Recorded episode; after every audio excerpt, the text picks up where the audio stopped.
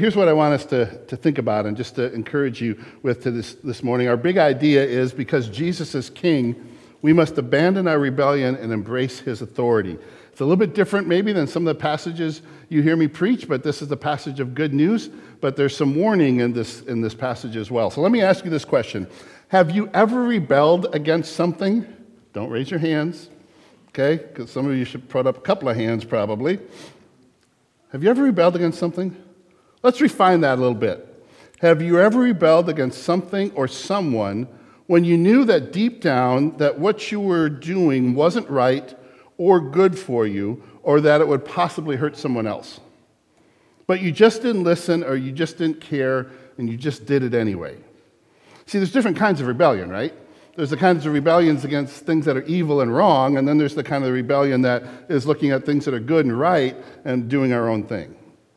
See, the problem for human beings ever since Adam and Eve first rebelled against God is that we have a desire to do what, a desire to want to do what we want to do when we want to do it and how we want to do it. So a couple of things happen. For some people, they don't even know that there is a God or that there are ways of understanding and doing things that are other than just whatever they feel or think. So that's one category of person. They, they don't even know.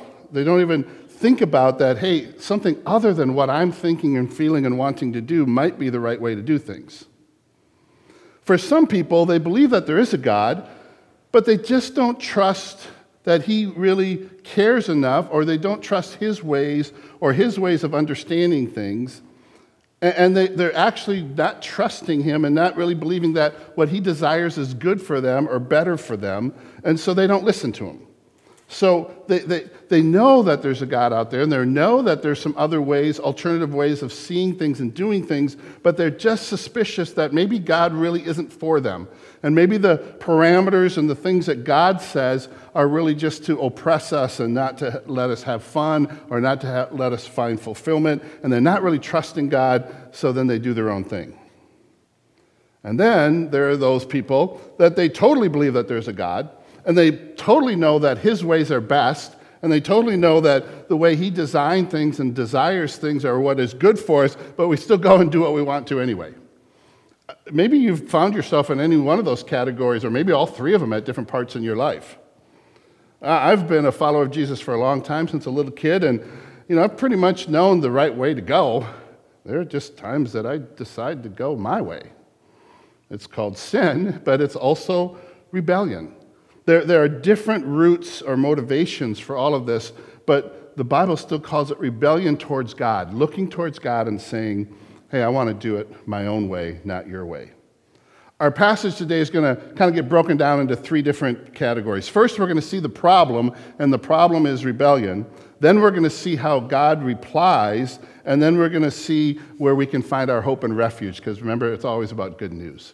And this is a passage of good news. So let's start out and we're going to look at the rebellion first. Why do the nations rage and the people plot in vain? It's a question. The kings of the earth set themselves and the rulers take counsel together against the Lord and against the anointed, saying, Let us burst their bonds apart and cast away their cords from us. The author seems to be like generally surprised. Like, why do the nations do this? Why are they raging? If, if God is good and loving and merciful, why rage against him? If he's the perfect, loving God who's created us in a certain way, why do we rage against the ways that he wants us to live and to do things? So he seems really perplexed. And besides that, besides that raging, they're plotting, it's going to be in vain because he's God. And so they, why do the nations do this? And when he says the nations, he's alluding to their leaders, so those who are in power and authority. But the, you see in, ver, in the verse 1 there, why do the nations, the rulers and the authorities, but also their people plot in vain? So the average person's, so what, what the picture is everybody, the, the kings and their people all are plotting in vain to say to God, I don't want to do it your way. I don't want you to be the king. I want to be in charge. I want to do what I want to do when I want to do it. And then it goes on to say that they actually take counsel together as if by themselves they can't resist God, but somehow together they could. Uh, we're supposed to read this, especially those of us who are followers of Jesus and, and, and know who God is. We're supposed to read this and kind of shake our heads and go, What? They, they, they think that somehow if they plot together, they'll be able to do something. They'll be able to defeat him. Uh, one of my favorite passages is in 1 Thessalonians where it says that Jesus will defeat his enemies with the breath of his mouth. He's just going to go, and it's all over. And yet, here they are, these nations plotting against this one, as if somehow, if they come together and are unified, they'll be able to resist and rebel against the king. They oppose the Lord, it says, by opposing his anointed. So the kings of the earth, they set themselves and the rulers counseled together, verse 2, against the Lord, and then here it is now, against his anointed. And now, when we start to see that, we're going to see the, this change about who we're talking about. They oppose the Lord's anointed, and when they're opposing the Lord's anointed, the anointed here is going to be referring to Jesus. This passage will be understood later to be the Messiah, Jesus. And a couple of things that are really fascinating here in this passage when it's referring to the anointed one. The English word for the Messiah comes from the Hebrew word anointed. The English word for Christ comes from the Greek word for anointed. So when we see anointed here, we're seeing the Messiah, we're seeing the Christ. And so he's saying they're rebelling against God and against his anointed, the Messiah and the Christ that he sent. And those who oppose the Lord and his anointed, then they, they see them as, as one who wants to put them in bondage. And here's, here's where this gets so twisted. And here is where we have this great deception that has happened ever since Adam and Eve, ever since the fall occurred. We're under this great deception, and, and the great deception is this they see the Lord as one who wants to put them in bondage. They, they see the Lord and his anointed one as one who wants to restrict their freedom to do what they want to do. They see him as one who places bondage on them because of his commandments and his desires for them to produce righteousness and goodness in their lives. So it looks kind of like this they, they see him as one who doesn't allow them to have sex with whoever they want to and whenever they want to. They see that instead of that he has designed sex to be experienced to its fullness in a lifelong committed marriage. They, they see him as one who doesn't allow them to gossip and lie about others and to manipulate others and to harm and destroy others. They see that instead of the one who offers them the opportunity to speak life and to speak beauty and to speak words of healing. Those who oppose him, they see him as one who doesn't allow them to be greedy and envious and to use their wealth and power for their own good and glory. They see that instead of one who says, Hey, I want you to have rest in your soul. That you're not consumed by greed and envy, and that you see money and power and position as tools to be used for the good of others and for the glory of God. Those are just a few examples that I thought of this week. You can fill in the blank of all the examples that maybe you've experienced or seen where there are those who see God's guidelines, God's commands, God's parameters as restrictions instead of liberation.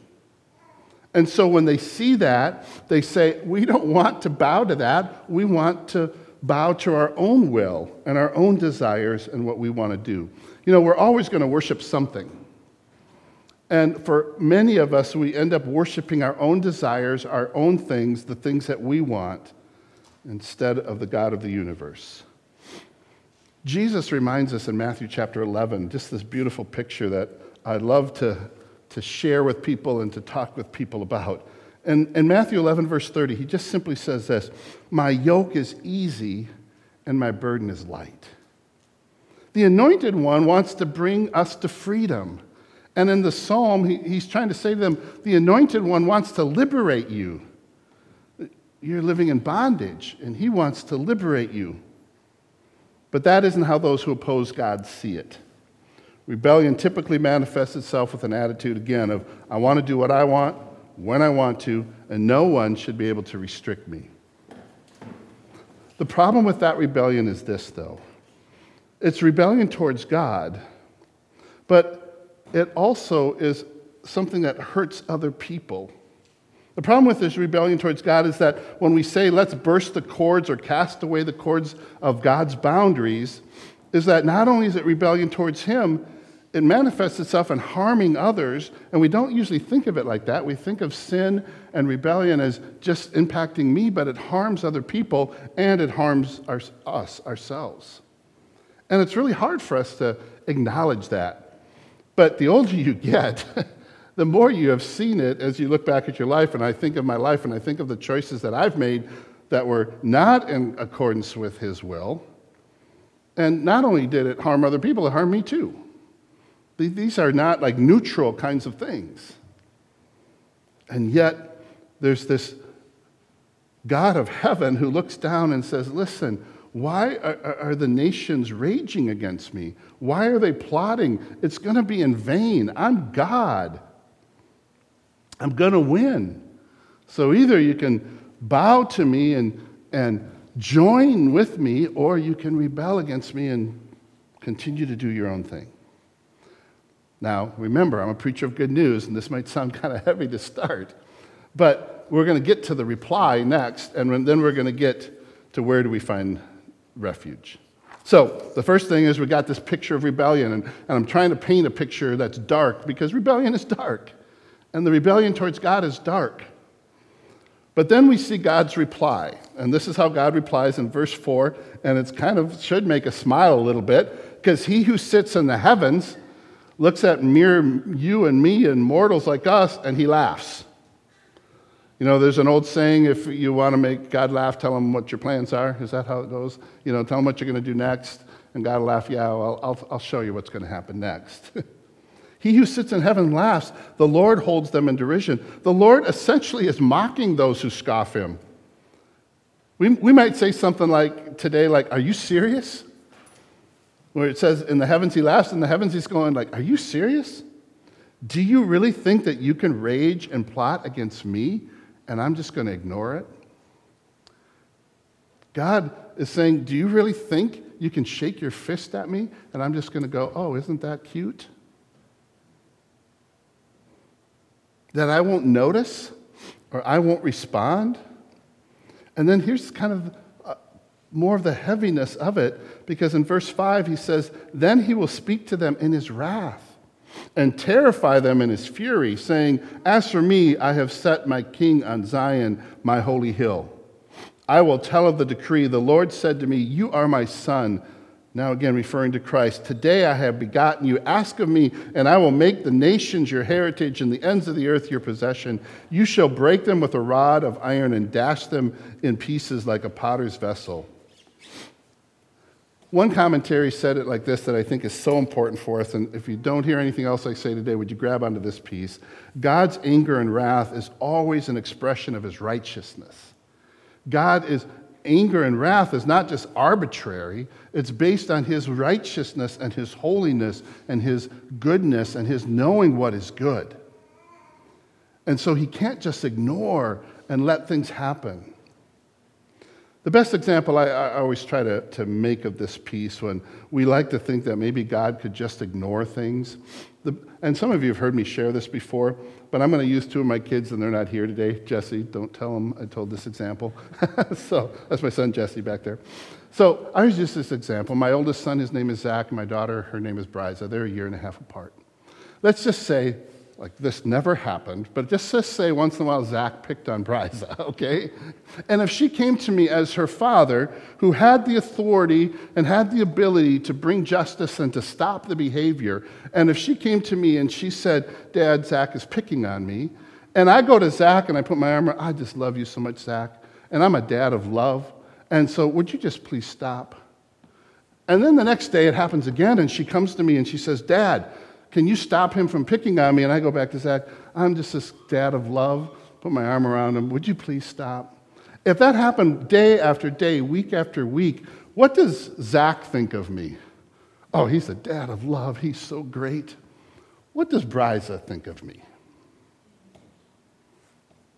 He's a dad who has the ability and the power and the authority to stop this, to do something about this injustice and this sin and he just ignores it. He doesn't do anything. she's not celebrating me. she's not going, that's an awesome dad. He might be thinking that, but actually it's not because it's not good for him either, right? My, my point simply is, you guys, that when we think about God ignoring people's sin, ignoring things that are happening in the world, what we're really saying is that if, if, he, if we want him to do that, we want him to not be just because sin hurts other people. And the good news is that God is going to make things right one way or the other. God doesn't stick his head in the sand and ignore things. And so this passage reminds us that God's anger and wrath, though, is always going to be expressed through the, the lenses of righteousness and holiness and what's good. And He's not going to just ignore when people are being harmed. So, to fully understand the God of the Bible, you have to embrace all of who He is. And an aspect that we can't ignore that He has the, the aspect of His wrath and fury towards sin and toward rebellion and toward evil. And it tells us that it should be terrifying. It should be terrifying to think about falling into the hands of a God who is just and who can and will pour out his wrath towards rebellion and sin and evil. And I want you to know, though, though, that I'm glad that he's a God that will do this with evil.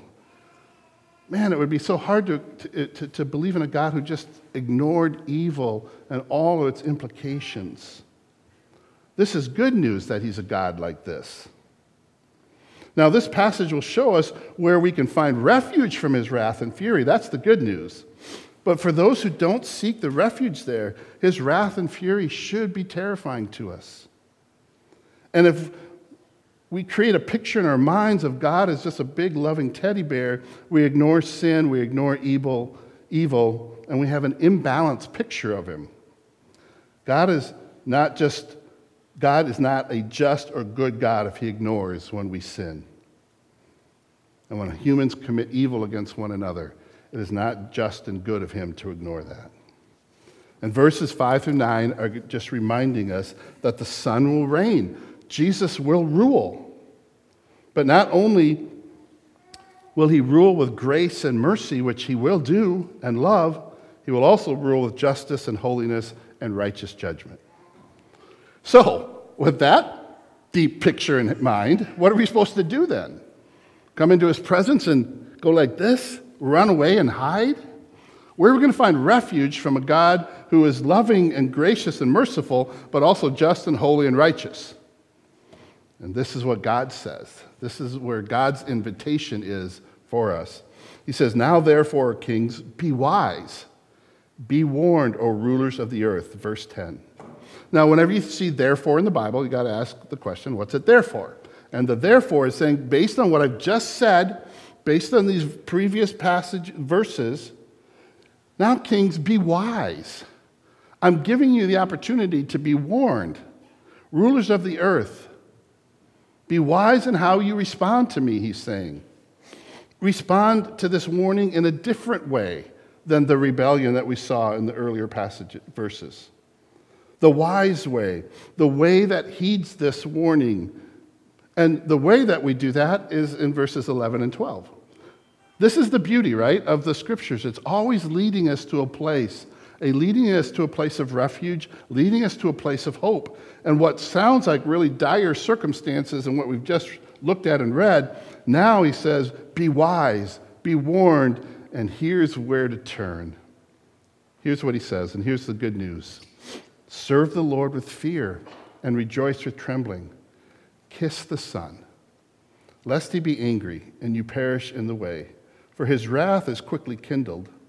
Blessed are all who take refuge in him.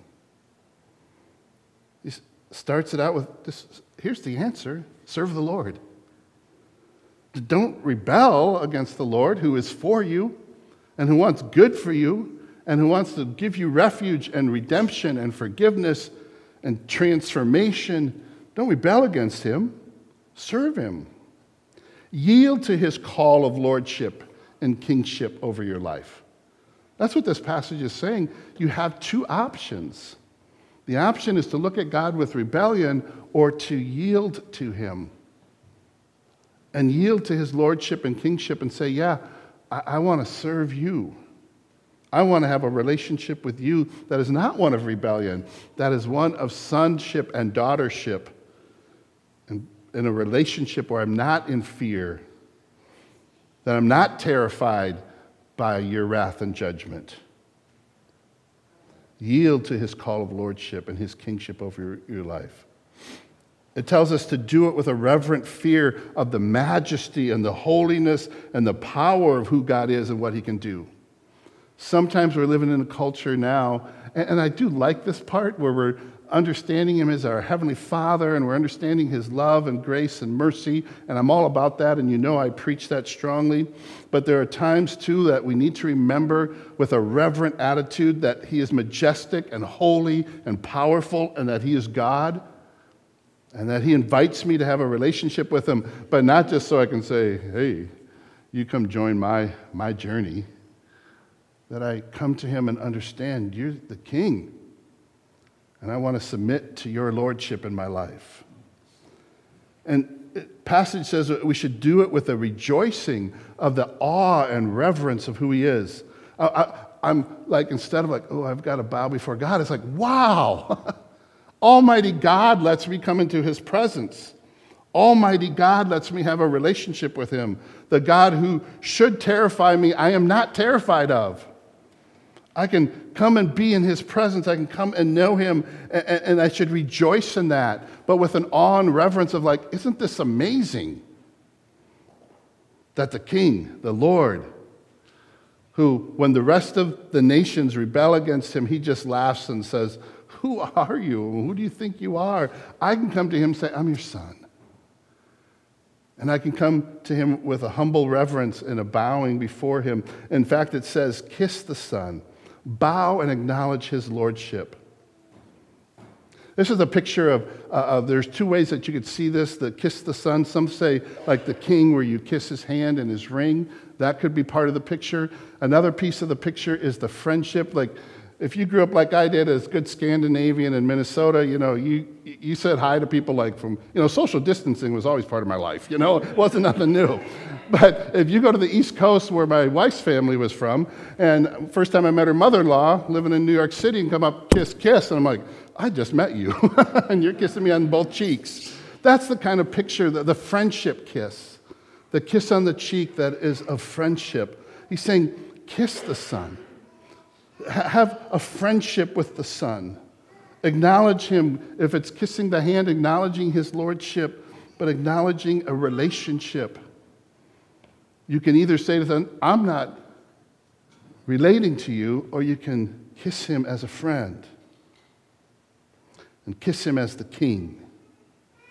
And if we don't, if we choose to defy God, we'll perish and experience His wrath. That's what the passage says. Or we can experience the good news of this passage, the good news of the whole Bible. We can surrender to his kingship and be blessed. We can take refuge in him and be blessed. The happy life that we talked about last week in Psalm chapter 1. The beauty of this passage is that there is a place of refuge. Not that there is a God who is powerful and wrathful and terrifying, where we sometimes hear that message and we think, You're preaching fire and brimstone. I'm not. I'm saying there's refuge. There's refuge. There's a place of refuge. The anointed one, the Son, the Messiah, the Christ, he provides refuge. Just want to get real with you for a moment from, man, I was just thinking the other day, it's 30, gosh, getting close to 40 years. Hard to say that, all right? You young people, don't judge me based on that statement, okay? but it's close to 40 years of ministry. And one of the great sorrows of having been in ministry for a lot of years is seeing many people choose to perish, to ignore the warnings, and to face the wrath of God. It grieves your heart. I know people that I ministered to, tried to share about this great news, and they just continued in their rebellion. One of my dear friends, man, I've been praying for him since we were kids. Last time I ever talked to him about God, he said, God and I are good. But he's just living his life the way he's always wanted to live it. I fear that when he dies, he will perish. I've known people who have died perishing. They have perished. It's, it's, it's, this isn't like theoretical stuff. This is real people that you know. And it grieves your heart. And it's one of the greatest sorrows of being in the ministry. Now, one of the greatest joys of having been in the ministry for a lot of years is seeing so many people choose to find refuge in Jesus. We just grieved the celebration of Rocky and Kathy Harju and their loss, and we celebrated that. Two people that they found their refuge in Jesus. So the grieving was very different. Ralph Selke, we just had his funeral yesterday. Cross country skiing, 70 years old, just out with his family. But we know where Ralph is. Next Saturday, we're going to a funeral from a friend of mine. He's my age, died of COVID. He's got a couple of college age sons like my boys. They were friends. And man, it's, grieve, it's grievous to think about going to that funeral. Yet, I know where he is because of his faith in Jesus. Michael Murdica's father, I did his funeral just a month ago now, but he knew Jesus. So while we grieve, we celebrate because we know that they have found refuge in Jesus. So while my greatest sorrows have seen seeing people who have not chosen that and have perished. The greatest joy is seeing people who have chosen that and are not perishing. They have found refuge in Jesus. And all those years of ministry, the great joys of seeing people in that situation. I have the joy of seeing most of you in this room seeking your refuge in Jesus and all that that means and looks like. That is of great joy for me. That is of great relief to know that for most of you that I know in this room, you, you are seeking your refuge in Jesus. And I rest in that. To have known so many that have found forgiveness and have found grace and mercy and peace and joy in the Son has been like the greatest joy of my life. To have known so many of those years of ministry. Let me say that again. They found forgiveness, just like you have. They have found grace and mercy and peace and joy, and they found it in the Son. God has provided a way for us to find refuge, and it's through the Anointed One, through the Son through Jesus. So, my invitation is simple one this today kiss the Son. Acknowledge that He is the Christ. Acknowledge that He is the Messiah. By faith, which means simply to believe, receive the refuge that He provides. All of Scripture, including, including Psalm 2, are pointing us to the Son so that we can be at peace with God through the work of Jesus. It is my true and sincere hope this morning that nobody will leave here still saying, I'm just going to keep going my own way and I'm going to just deal with the wrath of God when it comes. That's a great tragedy. My hope today is that every one of us will say, I want to be at peace with God. I want to be at peace with Him through the work of His Son. Not anything you can do. Don't try to work harder to find peace with God. That won't be enough. Faith in what Jesus has done will bring you to a place where you can have peace with God. What does it mean to kiss the Son? Have faith. Believe in what He said. Believe that He is the place of refuge. Believe that His grace and mercy and forgiveness can give you peace and joy the blessed life, the happy life of Psalm chapter 1. This is what Christ invites us to. And as I always say, I'm a preacher of good news because I cannot literally give you any better news than what I just gave you. there is a place of refuge, Jesus the Son. Come willingly before him and say, I'm in, I'm yours. I bow before you, I give myself to you. And I'm going to ask now that you will do your work in my life of transforming me and changing me. To me, this is good news. I have to tell you, I'm the first part of this passage is heavy for me, even putting it together, even preaching it, because I don't always like to think of that side of God. But when I think of what Jesus has done for us, I love to think about that side of God because I'm not afraid of that side of God. Because Jesus has taken all of it on himself so that I can be at peace with the Son. So, let's not look at God and say, we're going to do our own thing. Let's take the warning and be wise, like he says in verse 10. Kings, be wise. Kiss the Son, and blessed are all those who take refuge in him. I want you to be blessed today by taking refuge in Jesus.